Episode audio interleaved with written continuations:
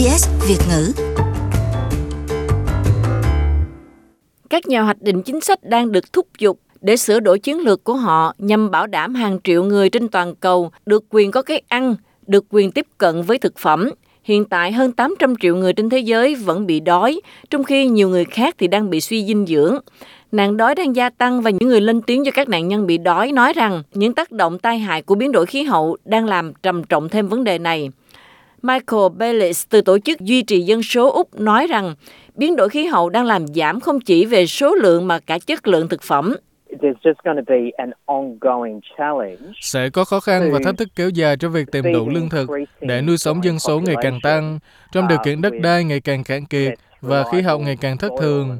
Đất ngày càng bị khai thác, chất lượng của lớp đất mặt đã trở nên xấu đi nhiều, thiếu các chất dinh dưỡng thiết yếu, dẫn đến chất lượng của cây trái và rau quả cũng sụt giảm và có ít chất dinh dưỡng hơn. and fruit and vegetables themselves. They just contain uh, uh, less nutrients. Với tình trạng thời tiết không đáng tin cậy và cực đoan do biến đổi khí hậu đã gây hại cho sản xuất lương thực bổ dưỡng trên toàn thế giới, Megan William, cố vấn chính sách nhân đạo cao cấp của World Vision Australia cho biết một phần của miền Nam châu Phi đang bị ảnh hưởng đặc biệt nghiêm trọng. Um, Chúng ta đã thấy um, tác động của biến đổi khí hậu đối với vấn đề an ninh lương thực trên toàn thế giới. Và trong những năm gần đây, chúng ta đã thấy hạn hán tái diễn, lũ lụt và lốc xoáy ảnh hưởng đến khu vực và các quốc gia này theo nhiều cách khác nhau.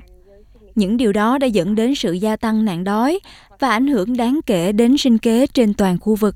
Có khoảng 9 triệu người đã bị ảnh hưởng và cần hỗ trợ nhân đạo và Megan Williams nói, khi các khu vực này bước vào mùa thu hoạch kém cỏi, con số bị đói có thể sẽ còn tăng hơn nữa.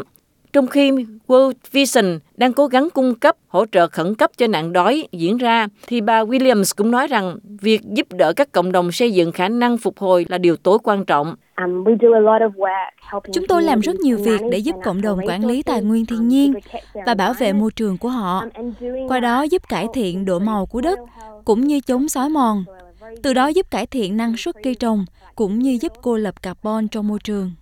Sự gia tăng dân số đặt ra một rủi ro khác đối với vấn đề an ninh lương thực. Michael Bellis từ Tổ chức Duy trì Dân số Úc nói rằng việc đảo ngược và làm chậm quá trình tăng trưởng dân số là rất quan trọng để đảm bảo nguồn cung cấp lương thực thực phẩm có thể được phân phối trên toàn thế giới. Nhóm đang kêu gọi tăng viện trợ nước ngoài, đặc biệt giúp giáo dục về kế hoạch hóa gia đình. Về cơ bản, ở cấp độ toàn cầu nên trao quyền cho phụ nữ và các em gái. Các nhà nghiên cứu thấy rằng, một khi phụ nữ và trẻ em gái được trao quyền và có quyền chọn phương pháp kế hoạch hóa gia đình mà họ muốn, có quyền trong việc quyết định muốn có thêm con hay không, thì tỷ lệ sinh sẽ giảm. The size of their families, uh, across the board, fertility rate goes down. Megan Williams đồng ý với ý kiến này. Trao quyền cho các cô gái, trao quyền cho các cộng đồng sẽ giúp giải quyết một số thách thức này, đồng thời giúp phụ nữ và các cô gái có ý thức hơn về các lựa chọn cho cuộc sống của họ trong tương lai. Um,